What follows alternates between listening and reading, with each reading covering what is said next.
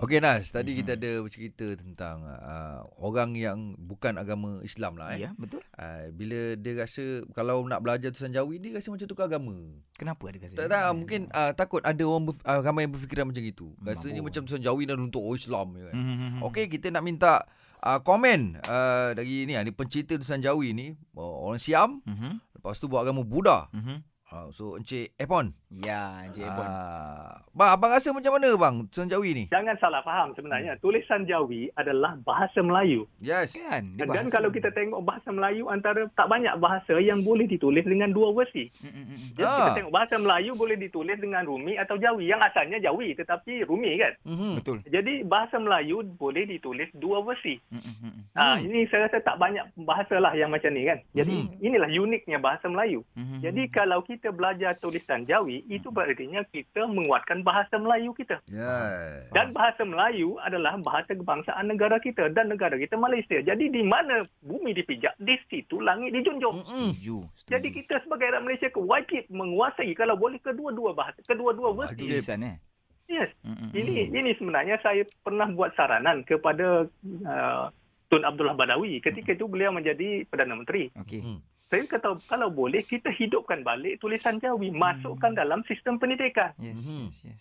Sebab kalau sekarang kita nak mewujudkan khalayak pembaca, mana mungkin kita mewujudkan khalayak pembaca kalau di sekolah kita tak mengajar tulisan Jawi. Betul. Nampak. Betul tak? Kita sekarang ni macam radio yang Zam buat ni memang baguslah satu usaha yang bagus untuk memartabatkan tulisan Jawi. Kita seolah-olah menyelesaikan masalah di hujung jalan. Faham. Kita Mm-mm. menyelesaikan masalah di ranting-rantingnya. Sedangkan akarnya pokok ma- tidak diperbetulkan. Oh. Yeah. Harus dibetulkan di sekolah. Betul. Cubalah masukkan bahasa ni tulisan Jawi dalam subjek bahasa Melayu. Betul. Mau tak mau semua rakyat wajib menguasainya. Cuba Betul. tengok. Setahun dua tahun tengok macam mana ah, dia punya kesan, dia punya efek.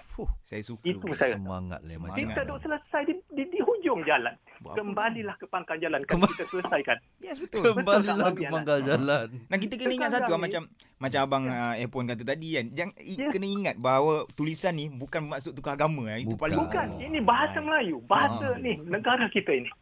Tu dia. Baik, baik, baik, baik. Nak kena nak kena betulkan balik tu eh. Nak kena kedepankan bel- balik kita punya dasar pendidikan. InsyaAllah. Bila lagi? Kalau bukan sekarang, bila lagi? Kalau ki, bukan kita, siapa lagi? Ha. Cantik cantik. Meremang Dia dulu. boleh- meremang dulu. Ah, Alhamdulillah saya Berkembang belum umur sebenarnya. Saya nak kalau boleh nak terpetuk meja. Semangat. Cik Pon sebenarnya kan Selama ni saya ingat kan Saya ingat Nas je lah berjuang Kan saya ingat saya je lah berjuang Tentang Jawi ni Alhamdulillah Kita dah ada geng Yes. Ya, yeah, kita geng. Kita geng Dah lama sebenarnya. InsyaAllah selamat berjaya Nanti kita bersatu insyaAllah Teruskan Okey, Yes. bye Pon. Nanti kita jumpa eh.